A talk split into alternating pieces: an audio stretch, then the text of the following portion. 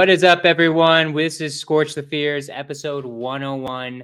Uh, we are here with Joe Jensen. He is a cool guy. I met him at the Bigger Pockets conference. I went on his podcast, and so I wanted him to come on mine. We had a really good conversation on his podcast. Um, and yeah, and I just wanted to introduce him to my audience as well. Um, I think we're going to have a really good conversation. He's an entrepreneur, has his whole own media thing going on. So, real quick, Joe, for everyone who's watching right now, um, quickly give like a quick background into you, your entrepreneurial journey, and all that good stuff. Yeah, what's up, man? Glad to be here.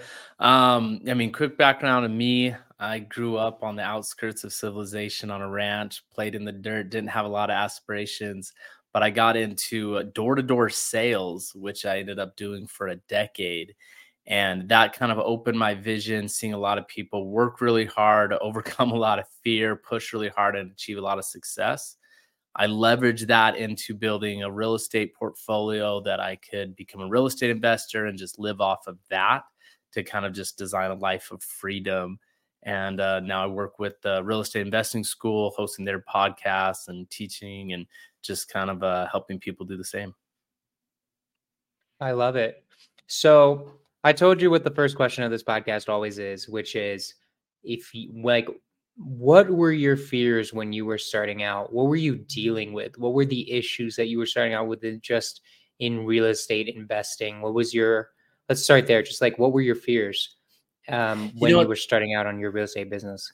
It's funny because when I really finally just started going all in on real estate investing at that point in my life i actually just felt like i knew i could accomplish whatever i really decided to accomplish but i wasn't always like that so if we want to go into the fears we go back to when i was 24 i'd never really made any money i was newly married and i was going out to knock doors in the inner city of chicago just going door to door selling um, home security systems and that that was where the fear was. And my biggest fear was i'd seen guys be successful at it or i'd heard about it but there was this phrase like well that's cool for you but like that could never be for me. Like i could never do that. I could never learn how to make money.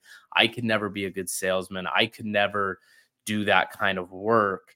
There were just so many unknowns and i didn't have a ton of foundation to be like i'll be good at this. There was just more doubts and unknowns just making it seem like what this seems impossible because I didn't have any like proof to myself that it would be possible. But after years of that, and then switching industries and doing this and doing that and doing so many things, I, I got to the point where I, I knew what the formula to success is. And if I just applied that, whether it was in alarms or selling solar or you know real estate or whatever it is, I knew if I applied the rules of success I'd learned, I would be okay. Okay, gotcha what were like so what so the fears were that you just wouldn't be successful fear of failure. Um how did you overcome it? Was it just doing it over and over and over again or what like did you just go in head first or how do you how yeah. does one overcome that? Good question man and so for me it was like i was nervous like i said it just didn't seem possible i just didn't know how and so it's like it was fear but like not fear based on anything solid. Like nothing bad was going to happen, you know, if I failed or whatever. But it was just like, it just seemed so out of reach for me. But it was like, okay, well, we'll give it a shot. And it was funny because a lot of times when people do the, you know, for door to door sales at least, it was like guys would go on these little trips to kind of test it out and then they would go out for a whole summer and and go work. For me, my one fear is without I'd hate it. And I was sure that I would hate it. And but I knew it was a good experience for me. So I didn't go on any of the test trips. I didn't go knock any doors. I didn't try it out at all because I was afraid that if I did try and I didn't like it, I wouldn't do it.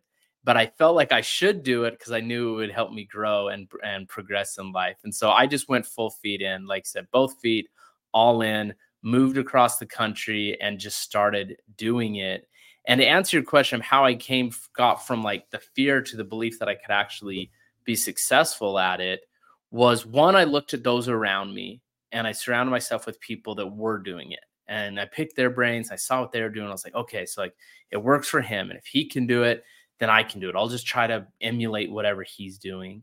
And then when I had any amount of success, I would buy into it. So we back then, you know, this is before the age of digital everything. You know, we were using hard copies and three ring binders, and we'd have these uh, like a pink piece of paper that was our copy, a piece of paper we'd for of the contracts would get signed, right? And we'd have turn one into the office, the customer would keep one, and we'd have one.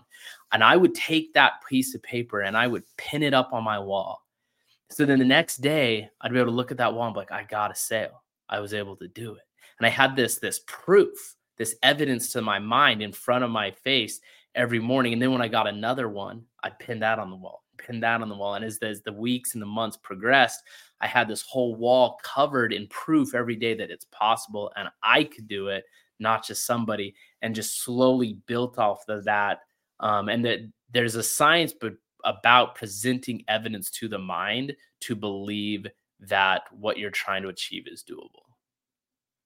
I love it talk to us about that science a little bit. I mean, I I've done those things. Like, I mean, I had my first sale. I have the first check I ever received right up here.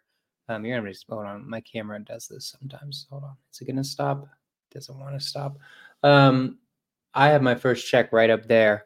So, what is the science of getting over that fear? Well, how do you how do you scientifically do it? Is that possible or?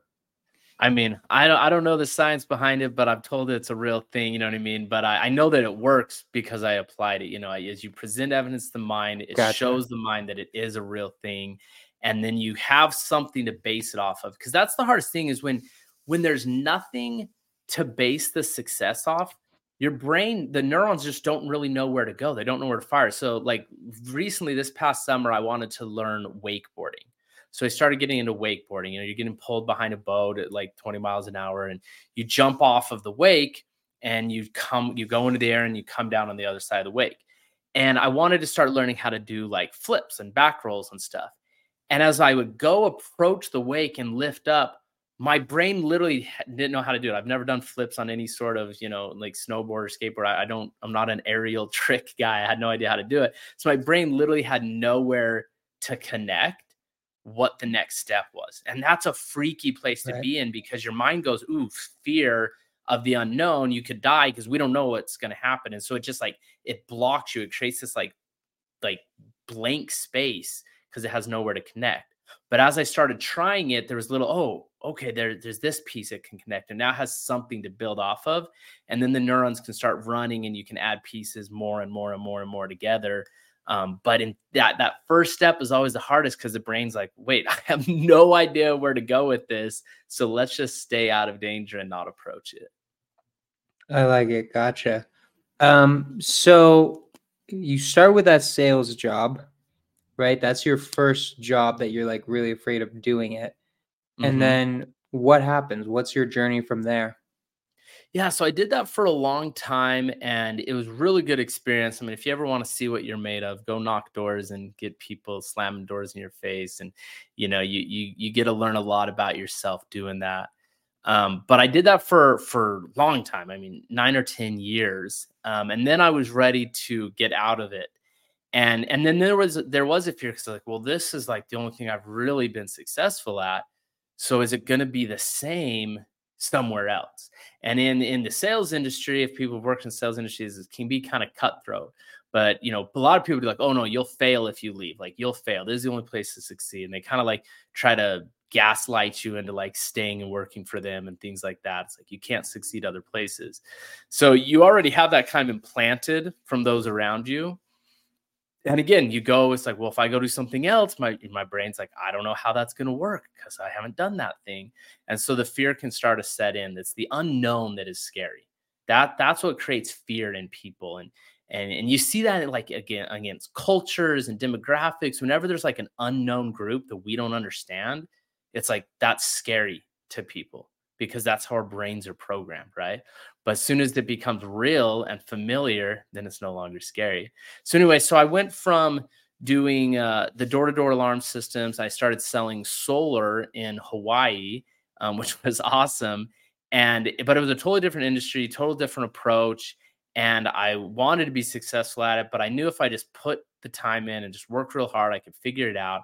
And at least I hoped I could and I was able to do it. I was able to get really good at it. And I was like the top salesman at the company and all this stuff.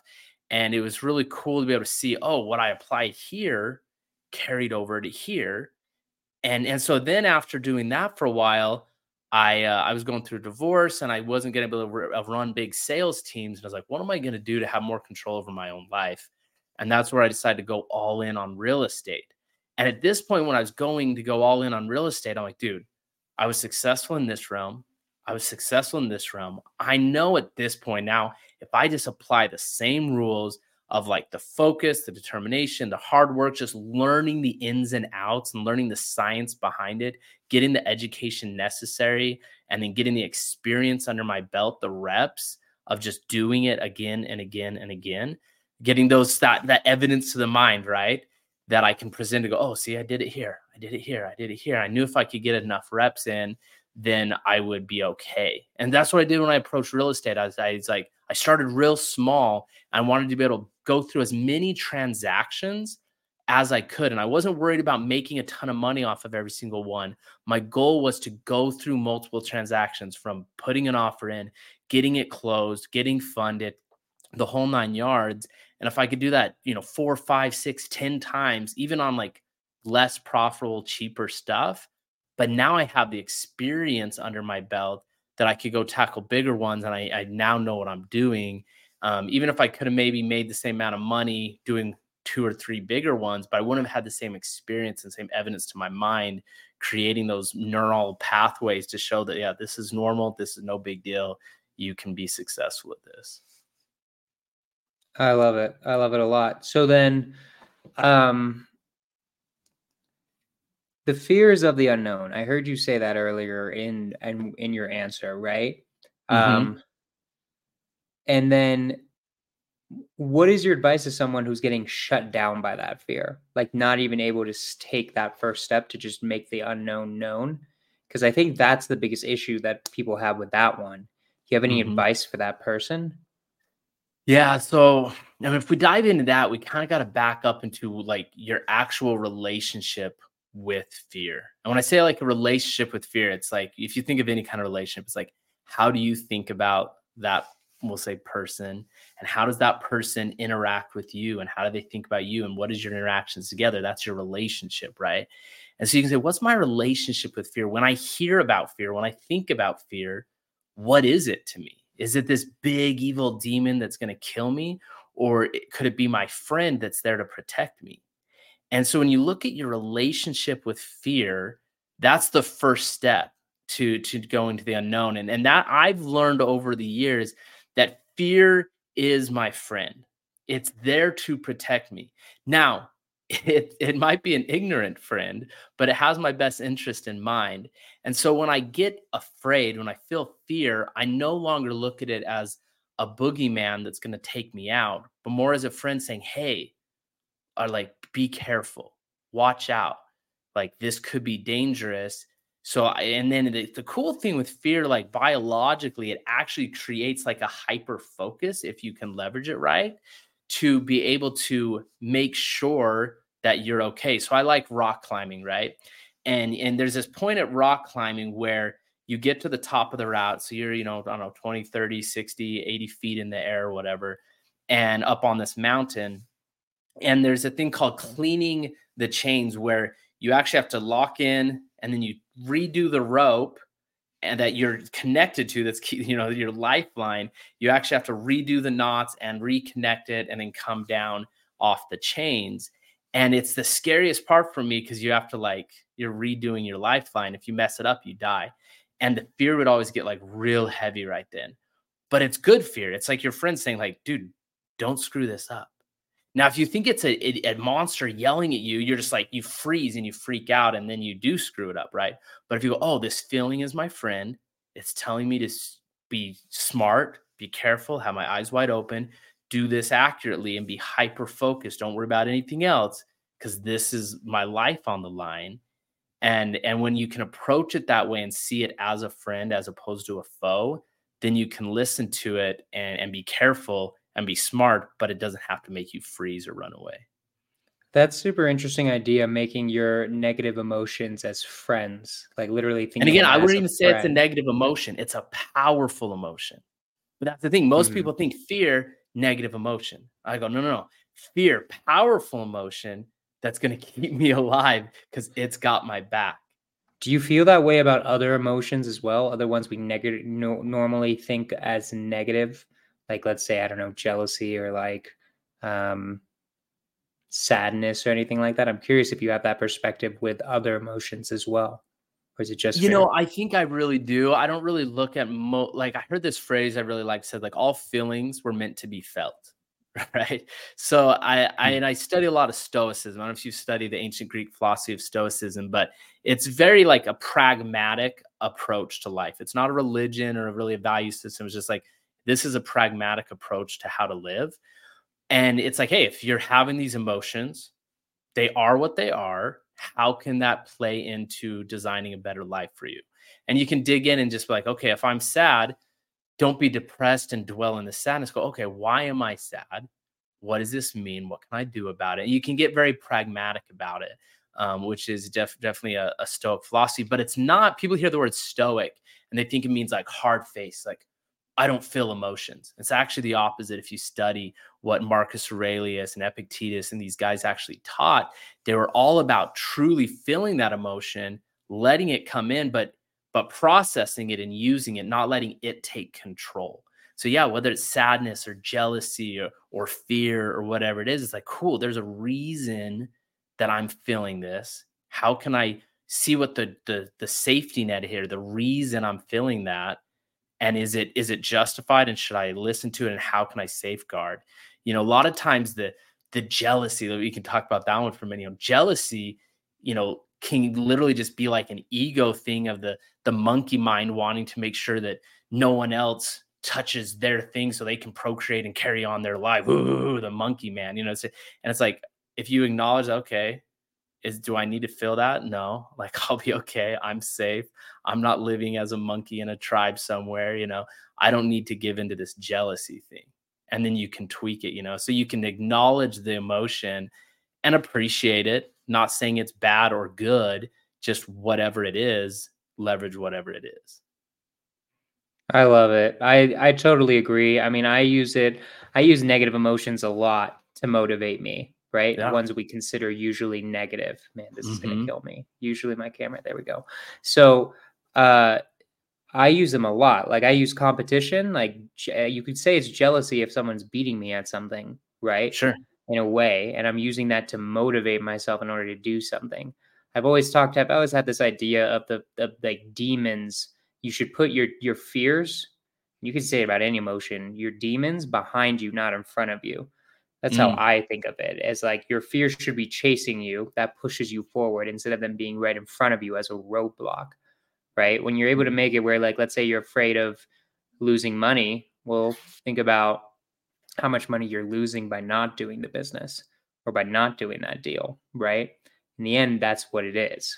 So, anyways, I just wanted to. That was like my opinion. What you're saying, as I totally agree. I have read some yeah. stuff about the. I read. I read Meditations. That's the one book I read the, from Marcus, um, but I don't know any of the other ones. But um, so let's go back real quick into just your journey. So you get over the sales job then you're in real estate how did you even hear about real estate or where do you, where did you where was your starting point in real estate yeah so this actually goes back to before i was even in sales and my dad had dabbled in real estate he was kind of an entrepreneur he had his own little like business but he would he would buy some real estate now he never got like deep into what i call like the science behind it and truly understood the full impact of it um, and the biggest thing he missed was the power of leveraging debt um, so he was very against debt in any way, shape, or form. And so he kind of missed a whole incredible,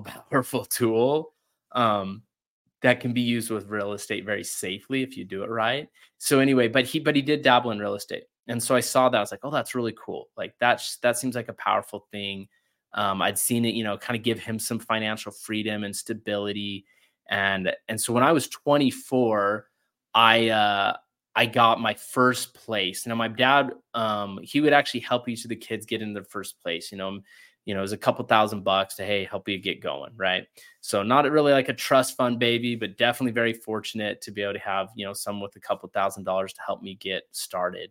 Um, and and so instead of buying a place that I could go live in, which is what my siblings did, I said, "Hey, I want to get an investment property." And I didn't know anything about how to vet out a good one or this or that, but I just at that point I was like, "Dude, I'm already 24. I and I felt like I was kind of late in the game, and I was like, I don't even care. I'm just gonna buy something because if I don't get in now, I'll probably never get in." And so we just literally just found a townhome for sale right down the street, and we bought it. You know, it was the most uncalculated um, like ignorant decision. We just kind of jumped into it and and I got that. But that was my start. And then I just rented it out and started making cash flow. And so then I started doing that. Hey, I'm going to do that every year. And I did it for the first two or three years. But then I started getting distracted by how much money I was making in sales. And and I was like, oh well, that's way more than this real estate thing. Who cares?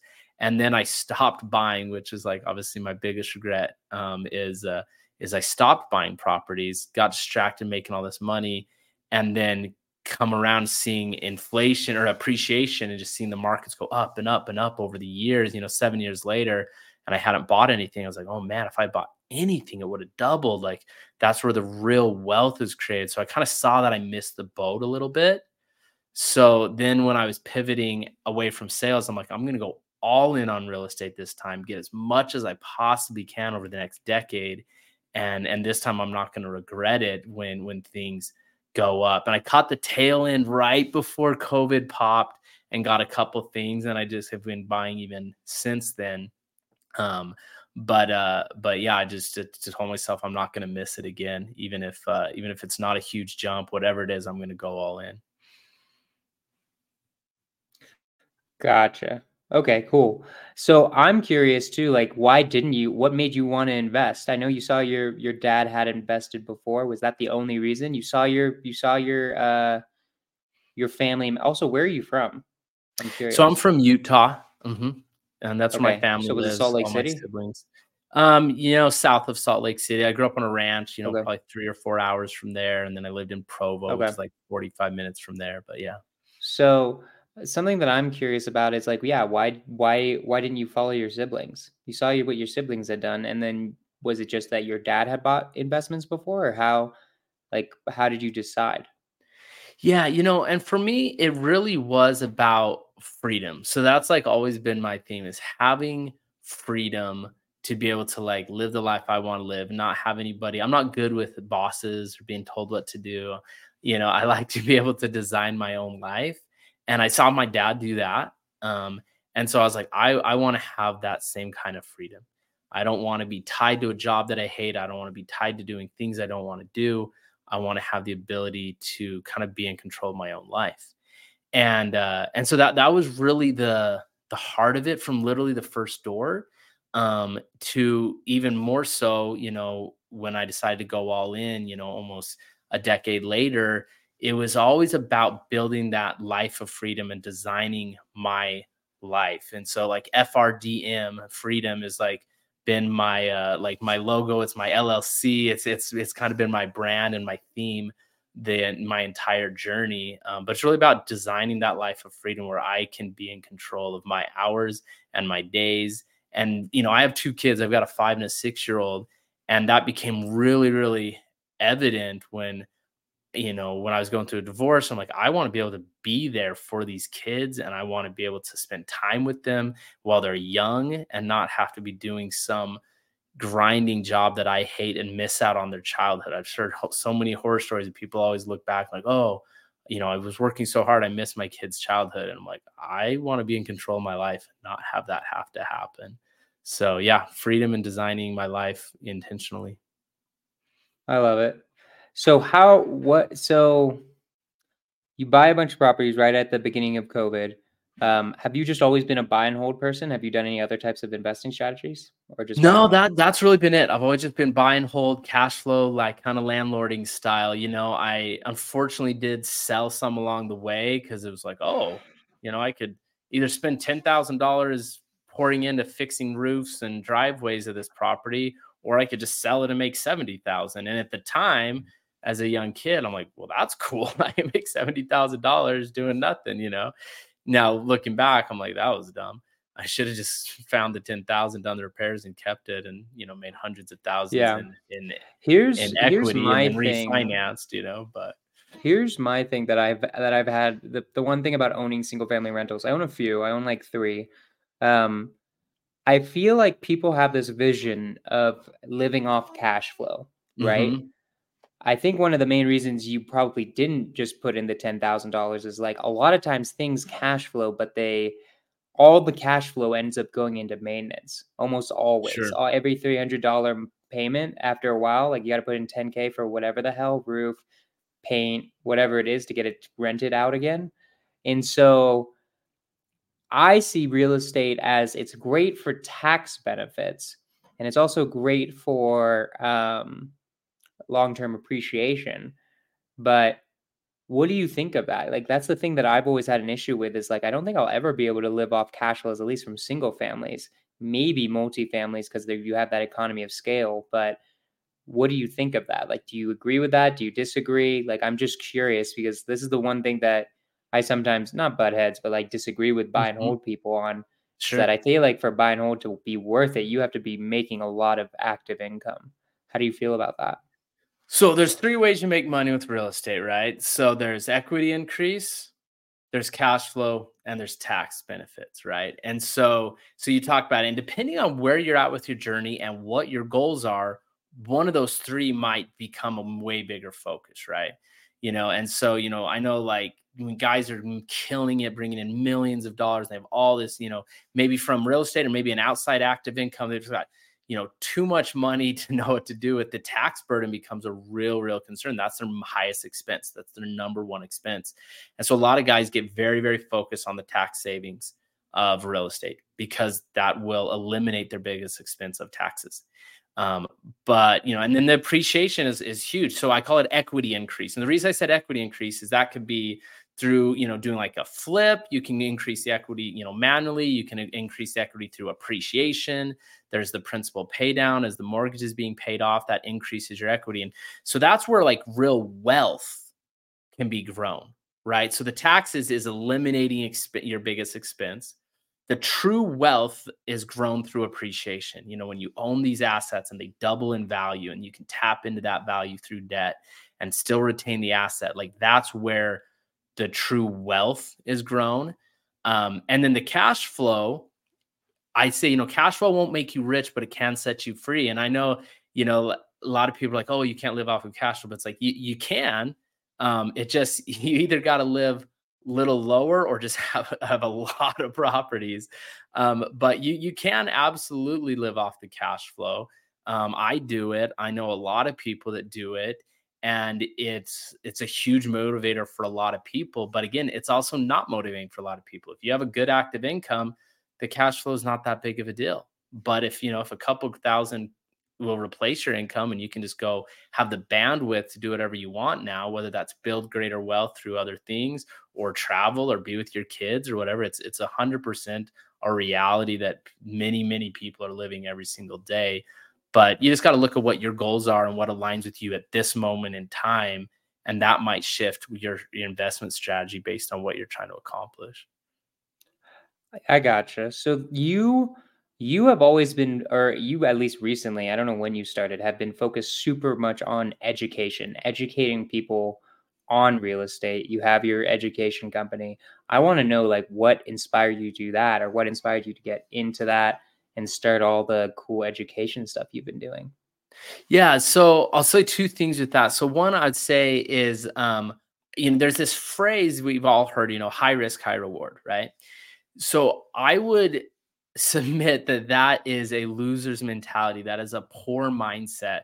Um, when I say poor, I mean like a poor person mindset and that high risk, high reward. If you look at the ultra wealthy, they actually have asymmetrical investments, meaning the upside, meaning asymmetrical means it's not equal, right? So the upside is very, very high, but the downside is capped. You're not going to lose too much. That is a true investment if you can have a high upside with a very capped downside Okay. So as opposed to high risk, high reward, look at what I say high vetting, high education, understand the economy, understand the market you're in, understand the deal you're doing, make sure it's asymmetrical where it has a very high potential upside and a capped bottom side so you can't get hurt too much. And that is how to invest. So for me, you, you know, the question was why is education so important? Because I think if you truly understand it, you understand the science behind it, then you can cap your bottom and cap the downside and and protect yourself. I'm very risk adverse. I don't do risky stuff with my money or with my time. Um, and I know I'm talking about you know climbing mountains and doing all these different like extreme sports, but I even then there if you if you know what you're doing, it's actually very very safe because you're in control of it. You know, I was talking to a friend, you know, walking driving down the freeway is actually a lot more dangerous than rock climbing or skydiving because there's all these uncontrollable variables of ignorant people that could just take you out and kill you at any moment, right? But when I'm rock climbing, like there's a couple variables, most of them are in my control, and I can vet out the conditions and do it or not, right? And so I think the same thing with real estate. I can get a purchase a place under contract. I can have it inspected. I can have it appraised. I can do all this due diligence, make sure and know exactly what my purchase price is, know what the rental income will be, everything before I even buy the thing. And I can back out if it's not equaling up the way I want. So I have a lot of control um, on what I'm doing before I get into it. And as far as sharing that, so I actually didn't start the company. My buddy Brody Fawcett started the real estate investing school, and he asked me to come along and and help do some of the coaching and run the podcast and things like that. And and for me, it was just cool because I love real estate. I have a passion for it, and it's always fun to share things that you're good at and that you know is life changing. And so it was just cool to kind of be part of the team and share that with with new people um, with him. Love it. So, like, what was the story? So, he came up to you, and you guys are like, look, education, this is the way of how we help other human beings. What, like, actually, really, my question is, what was your motivation behind doing the education company? Obviously, it's amazing yeah. for other people. What, it's what funny. Was, what, like, inspired you? Well, it's funny because it started out with people just kept asking, you know, like, hey, how do you do this? How do you do that? People knew that Brody was doing real estate you know, and they're just like, well, well, how do you do this? How do you do this? How do you do this? You know, and so many people were asking how to do it. You know, he just like, well, put put together a little program that he could just sell and say, hey, here's a booklet and some videos. Like, this is what I'm doing. You know, and then people were like, but I want more help. Like, how does that apply to me? And they needed one-on-one help. And it was like, okay, well, I think there's a business here. If this many people want to know about this and they're wanting to pay for it and they want one-on-one customization help, you know, he obviously, you know, no one person has the bandwidth to do that for everybody that was reaching out to him. And so that's when he's like, well, we'll bring in extra coaches and build the whole company around it where we can actually have the bandwidth to help people one on one customize to their personal situations and their goals and their timelines and their resources to develop something to help them achieve it. So really just, you know, the need was thrown at us as people just wanted to know about it um, and then it just kind of developed from there. What has been like the most rewarding thing about having an education company? Like i mean i educate people through my youtube lives and podcasts and stuff like that but like um, what's been what's been the coolest thing about having an education company like what's been, I mean, it's just so rad to be a, a, part of someone's journey. You know what I mean? Like you see someone, honestly, so one of my favorite things in the world, and this goes back to fear, is seeing someone overcome fear. Like, and I love that. I love seeing that. And everybody's fear is different. And so I don't know if you've ever heard of James Lawrence, the Iron Cowboy, but he's this crazy endurance athlete. He did, um, you know, 50 Ironman distance triathlons, you know, where you you swim two miles, you run a marathon, you ride a my bicycle 112 miles, like this real crazy. And he did one of those every single day for 50 days in 50 states. And, and then he wanted to top and he did one every single day in a row in Utah for 100 days in a row. You know, just ridiculous stuff. But one thing he said, he said, everybody's heart is different. He's like, this is my heart because this is how where he's put himself. But someone else, their heart might be running a 5K. And he talked about his mom showing up the last day and running a 5K, and she'd never done that before. And that was her heart.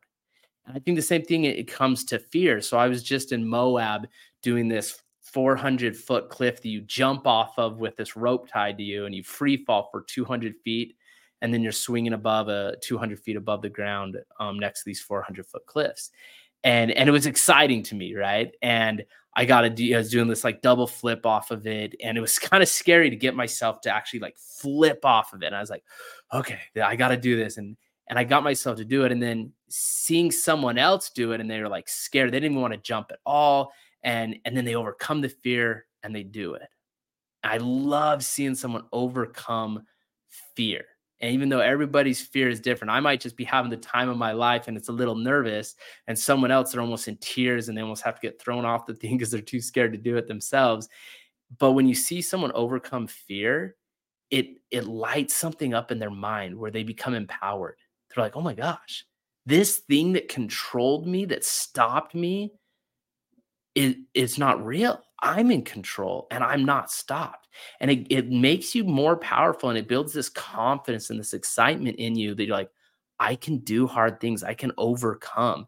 And you know, and you, you may take a million times like those, you know, those those sales on my wall. You know, first I had one pin, and then another, and then once I had hundreds on the wall, I was like, wow, I, I'm really good at this.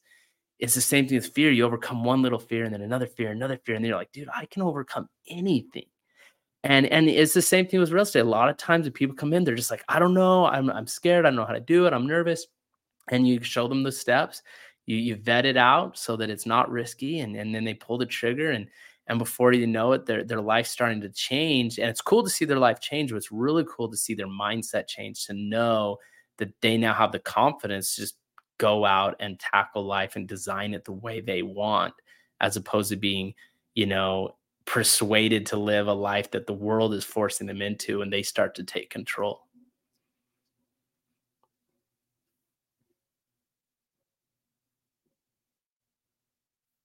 Did I lose you?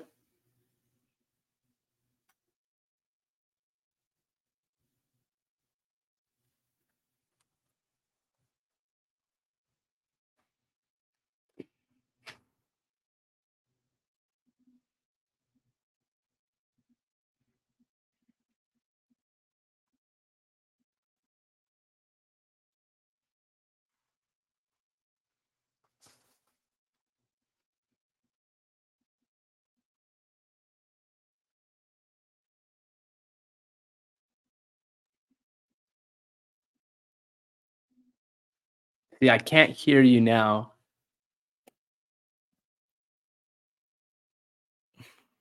I lost you there for a minute and now I can't hear you, but I can see you again. Hello. Hello. There, there we go. I can see and hear you now. Sorry, guys. I my internet. I don't know what is up with it. I need to completely. I'm going to disconnect it and reconnect it right after this. But I'm sorry for the for you, Joe, on this one. Um, I think it kept recording from what I see. You might be able to edit still go for people watching. But um, oh, okay. in terms of in terms of uh your you were talking about how to go over or how inspiring it is to have people be part of people's journeys. Mm-hmm. Um, what does I'm curious, like, because I think people like I think it's amazing and it's really cool to also be part of people's journeys as well. That's like the spiritual side of it. I think mm-hmm. people forget too that like if you have the ability to educate people, you have an obligation to do so. This is what I think in my head. If you can help someone make 10, 20, 30, 40, 50,000 dollars extra every single year, every single month, you need to be doing it because otherwise you're actively hurting them by not helping them learn, right? This is what my mentor Pace Morby told me, and that's what inspired me to start doing this podcast, start doing stuff like the educational stuff like this, right? Um, so, and also it comes back to you, right? It comes back to you in deals, it comes back to you in everything. So, real quick, I just want you to talk about too, like how has it helped you personally? How's it helped your business also? Yeah, I mean, it's cool. I I believe, you know, like you said, that there's a lot of times what we put out there comes back and is beneficial to us as well. Um, you know, I've been able to do deals with students and help them get into deals. We'll do partner deals together. I've been able to just meet a lot of cool people and be inspired and have awesome experiences. And so, on a personal scale, on a business scale, yeah, you know it's all fed back um, and even just working with the the school you know so i love working with real estate investing school with brody fawcett and the other coaches and you know i got to go to BiggerPockets and that's where i met you. And so like just the networking and the opportunities and the experiences and the the deals and friendships you know it all just the more you're doing my whole theme for 2023 has been that action leads to opportunity. And so the more action you're taking the more people that you're influencing in your life um, and you interact with, even if you're not like an influencer, I don't mean like that, but just the more people you interact with, the more opportunities there's going to be for cool experiences in your life. So yeah, it all comes back around. I love it. So go back more into how'd you even meet your business partner for the education school? How has it grown? What what does it what's included in the education now? And what do you get? Like let's say if I wanted to be a student or if somebody watching wanted to be a student. Yeah, for sure. So we were actually both in the door to door sales world. So we had known each other from that world a little bit. We'd never worked directly with each other, but we knew of each other. And I actually had a little podcast called the Not So Average Joe podcast. And I invited Brody Fawcett and Andrea Fawcett, his wife, to be on the podcast because they had just done this big ultra, like it's like 240 miles or something, this this big ultra race, the Grand to Grand where they go from like the Grand Canyon to the Grand Staircase in Utah or something like that. I don't know, but it's just this crazy, you know, uh, feat of of endurance. And I interviewed them talking about it. Crazy story. You guys should go check it out. But like they find out during the race that his wife's pregnant and she still finishes and just pretty epic stuff. So anyway, I had them on my podcast about that. And then, and this just goes to lead to like action leads opportunity, right? So I met them, did that. And then, I mean, a year or two later, he started seeing what I was doing with real estate and he was just starting this school. And he was like, dude, hey, like, can you come, like, be a part of this? And I told him no. I was like, no, dude, I'm building my own stuff. I'm not interested in working for anybody's stuff but my own. And and then he waited a little while and he came back, hey, can you come be a coach? Can you come help with this? And and I was like, no, I'm not interested. And so finally, the third time, I was like, all right, you know, I'll do it. It could be a cool experience. And I'm super glad I have because it, has been a rad experience being able to just work with him and see what he's doing and meet so many people. Um, and so, but at first I, I was resistant to it just because I was so focused on building my own asset portfolio because I was like, my life goal is just, you know, kind of build that out so I can live off of it, um, which is a hard thing most people don't do. Um, um, but, uh, but I was super focused on that. But eventually I, I gave in and I'm glad I did. I love it. Cool. So then you give in, uh, you find out the joys of coaching. Um, mm-hmm. What what is your so what do you like? Let's say somebody was to sign up. What did they learn about uh, buy and holds? Would they learn about everything, or like how does the program work? Yeah, so and I don't run every detail of it, you know, but the mm-hmm. cool thing with the school is it's it is customizable. That's kind of like I'd say like the unique offering that a lot don't offer is it's one-on-one coaching. So you personally will have your own personal coach and they get to walk you through what your goals are. So we have coaches that teach short-term rentals, teaches that coaches that teach flips and rehabs, coaches that teach long hold. So we can kind of just assign someone to where they would best fit to achieve their goal. And then that coach will work with them one on one every month and figure out, you know, their resources and their timelines and how the best for them personally to achieve their specific goal. Um, and that's kind of the, the cool thing because there's lots of books out there's lots of podcasts lots of you know group training stuff um, and we have group trainings every month and guest speakers and live trainings and all this stuff but there you know there's you know all these resources there's tons of stuff the school has um, on top of it. But having a one on one coach to work with you, just accountability wise and customization wise, can be really powerful. And people have really liked that. Love it. So it's a one, you get a one on one coach. So, like, is a coach assigned to you? Every single student has their own one on one coach that they meet with, just the two of them. They can just dive into their specific stuff, which, I which like is it. cool and unique. And then again, almost every week there's something that we have like a school wide training every week. We have guest speakers er, or every month. We have guest speakers every month. We have the podcast. We have, you know, manuals and PDFs and all the resources and all that stuff. So we've got, and then each gr- coach has like what they call a little pod. So like all the students that I one on one coach, we also meet together every month just as our little group. And then the whole school meets together every month and we have guest speakers every month. So there's like lots of layers to it. Um, but yeah, each person has a one on one every single month where they can just dive into every detail with their specific coach. I love it. So then, can you talk about the benefits of one on one coaching? That's really interesting. I never had a one on one coach until yeah. way later, and it was a business coach. So talk to people like why should you have a one-on-one coach versus maybe like a mentorship or maybe any other type of program? Like, uh, did you ever have any one-on-one coaches like when you were just starting out or anything? You had your dad, but I'm curious, like, what are the benefits of one-on-one coaching? Did you ever have any? Like, and how did it help you and all that?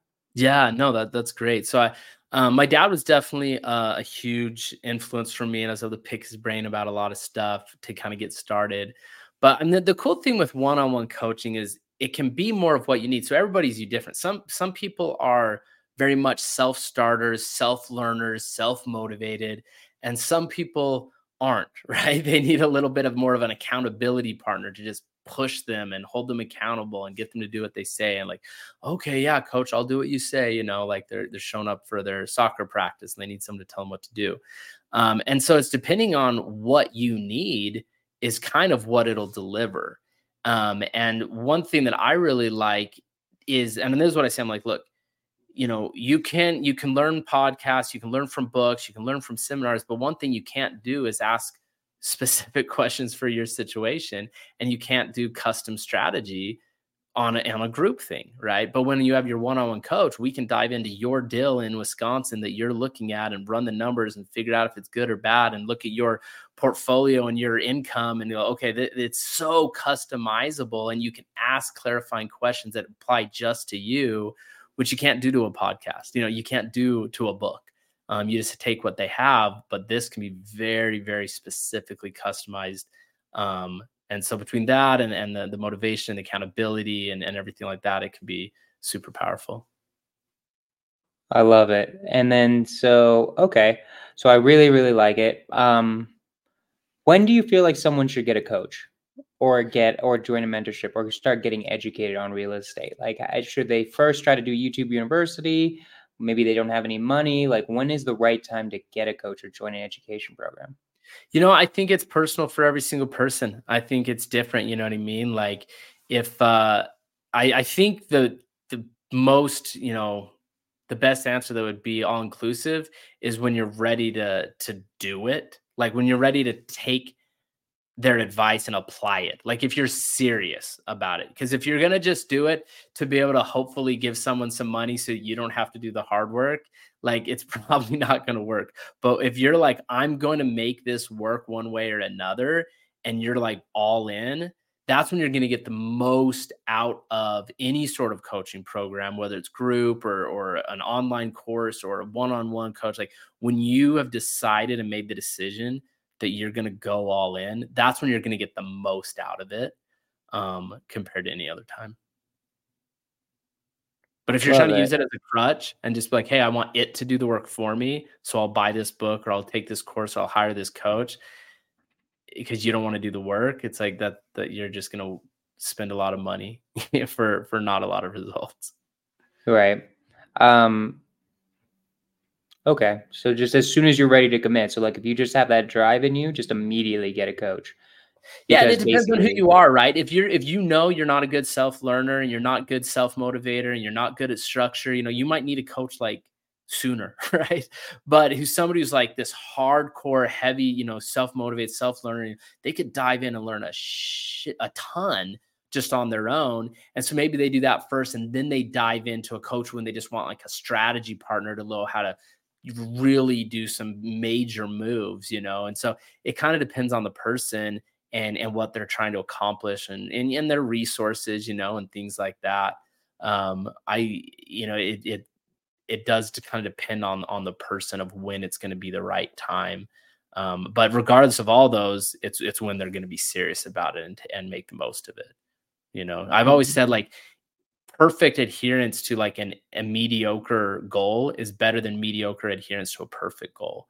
And so if someone's just going to mediocrely try it doesn't matter how good their ideals are if they're not going all in. But if you just get like any random workout program or any random coaching program, but you're all freaking in, you're going to get more out of it than most people, you know? No, 100%. That makes sense, right? Um, what do you feel like is the difference between those who are successful and those who aren't in real estate? What makes the difference between the two? If I had to say one word, the word that just came to my mind is clarity. If you okay. have clarity of what you're trying to accomplish, it's amazing how all the pieces will align themselves to accomplish it. But if it's vague and you're not really sure about, I want to make some money or I want to get ahead or I want, if it's vague, the universe doesn't respond to vague. It, it, it doesn't, but it, it will respond amazingly well and quickly to clarity. I like it. What are your current goals right now? Where are you buying properties? Um, I'm gonna I want to get eventually to plugging stuff, but I'm also curious just what are your real estate goals? Like where are yeah. you buying properties and doing that? You know, per personally, right now my real estate goals are to slowly grow my portfolio while spending a lot of time with my kids. They're five and six. Any minute now, they'll both be, you know, I got a one boy who's still in preschool. You know, soon they're going to be in school all the time and not even want to hang out with dad. Right now, they still like me. They think I'm cool. And I want to spend as much time with them as I can, as much time as I enjoy. I also like pursuing my hobbies. And so, my first real estate goal was to just hit the cash flow number I needed to not be tied down and be able to do whatever I want with my time. And now I'm trying to actually take advantage of that, you know, while slowly still growing it, you know, on the side, working, you know, a couple hours here and there, but nothing very aggressive right now. Um, then the next phase will be to double my cash flow portfolio so that I'll be able to be much, much more comfortable and then the phase step after that, I want to get into bigger exits um, with, you know, maybe multifamily stuff um, where I'm doing, uh, you know, raising the NOI, changing the cap rate, and getting a nice, you know, windfall at the end. Um, so, the, you know, I have a multi phase strategy that I've been looking at for years. And I'm just kind of focusing on where I'm at and enjoying it now until I move in that next phase when my kids are a little older. I love it. So then, um, so yeah, so we're starting to get to the end of the interview, but and I have one question that I'm always asked at the very end, which awesome. is if you were able to go back to Joe right at the very beginning, maybe it was right when you were starting that sales job, maybe it was right when you were getting to real estate. What would you mm-hmm. tell that Joe then, knowing everything that you know now? Hmm. I would say your number one fiscal responsibility is to build your asset portfolio. Build that, own your assets, own your future, because anything else, you're just building someone else's dream. I love that. That's a that was a beautiful way to say it. Um, do you have any book recommendations? What are your favorite books that people should read? Oh man, there's uh like real estate related or just in general. Anything, just anything. Oh man, you know, so it's funny because when it comes to books, I feel like a lot of it is just the timing of your life and mindset when you read True. that book. So one that. couple that were impactful to me though, they were pivotal. Um, Seven Habits of Highly Effective People by Stephen R. Love that one. I'm rereading that one right now. That one's a class. I mean, it was pivotal for me when I was younger. Big, big one. How to Win Friends and Influence People, which is a horrible title. It sounds manipulative and weird. The title should be like How to Interact with humans effectively. That's what how to win friends and influence people should be called. It's just truly how to interact effectively um, and get more done. So, anyway, that's a great one that was pivotal. Another one is The Compound Effect by Darren Hardy. That one, mm-hmm. Atomic Habits is kind of the same thing. I read Compound Effect first and I fell in love with it. And then uh, Atomic Habits came out and the the Slight Edge, I think, is another one that's very similar, and people love those ones. But I mean, Atomic Habits is awesome. But for me, at the timing, it was more impactful. The Compound Effect.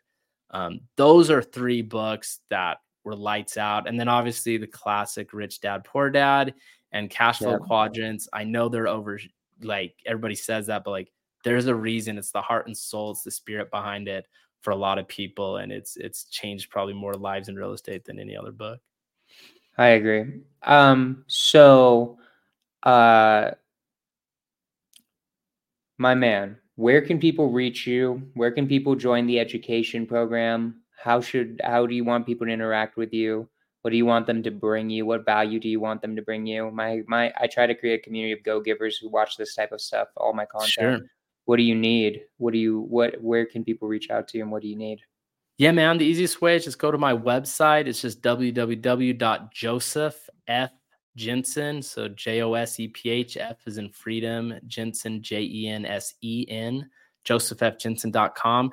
And that's my link tree. It's got connections to all my social media and the podcasts and everything like that. Um, realestateinvestingschool.com uh, if people want to check out the school. Um, but uh, yeah, that's probably the easiest way. And then yeah, just What's join my life, add me, follow me, comment, DM, reach out, and uh, you know, let's let's interact. Like I said, action leads to opportunity. The more interactions you have, the more opportunities you're gonna have. So, what was the uh, uh, real estate investing school? Dot com. Cool. Cool.com. Yeah, okay, real cool. estate investing school. Okay, cool. Cool, there man. Well, do yeah. you have any last words before I start wrapping this up? No, man, this is awesome. I, I just appreciate you, you know, having me on and I appreciate you being on the, the schools podcast. And, you know, these things are fun. I love that we live in a world where we can do this. I think podcast is the coolest media. I would also love to come on and teach a class on maybe some creative financing or something in your school if you want something yeah. like that. Yeah, we'd love that. Like say we have a guest speaker every month. We should get you lined up for that. That'd be awesome. Yeah, that'd be fun. Um, all right, man. You've been amazing. Guys, my last day of my live, my challenge that I'm doing right now is tomorrow. This is the last day. Show up. Just go to www.jonahcorchin.com slash acquisitions week if you want to see how to how to run a really successful wholesaling business. It's the last day I'm doing it. Uh, you, it is not live on YouTube. You only get it if you sign up, and then you get all the Zooms for free but you have to sign up. So sign up here. I just want you to know it's the last day tomorrow. And then uh and then yeah, and then it'll be cash flow and coffee. And I'm not I don't know if I'm gonna do a challenge for a while, guys. So this is I'm just letting you guys know that challenge ends tomorrow. Come on if you guys want it. This is Scorch the Fears, Joe. You've been amazing. Scorch the Fears, we're out. Let go.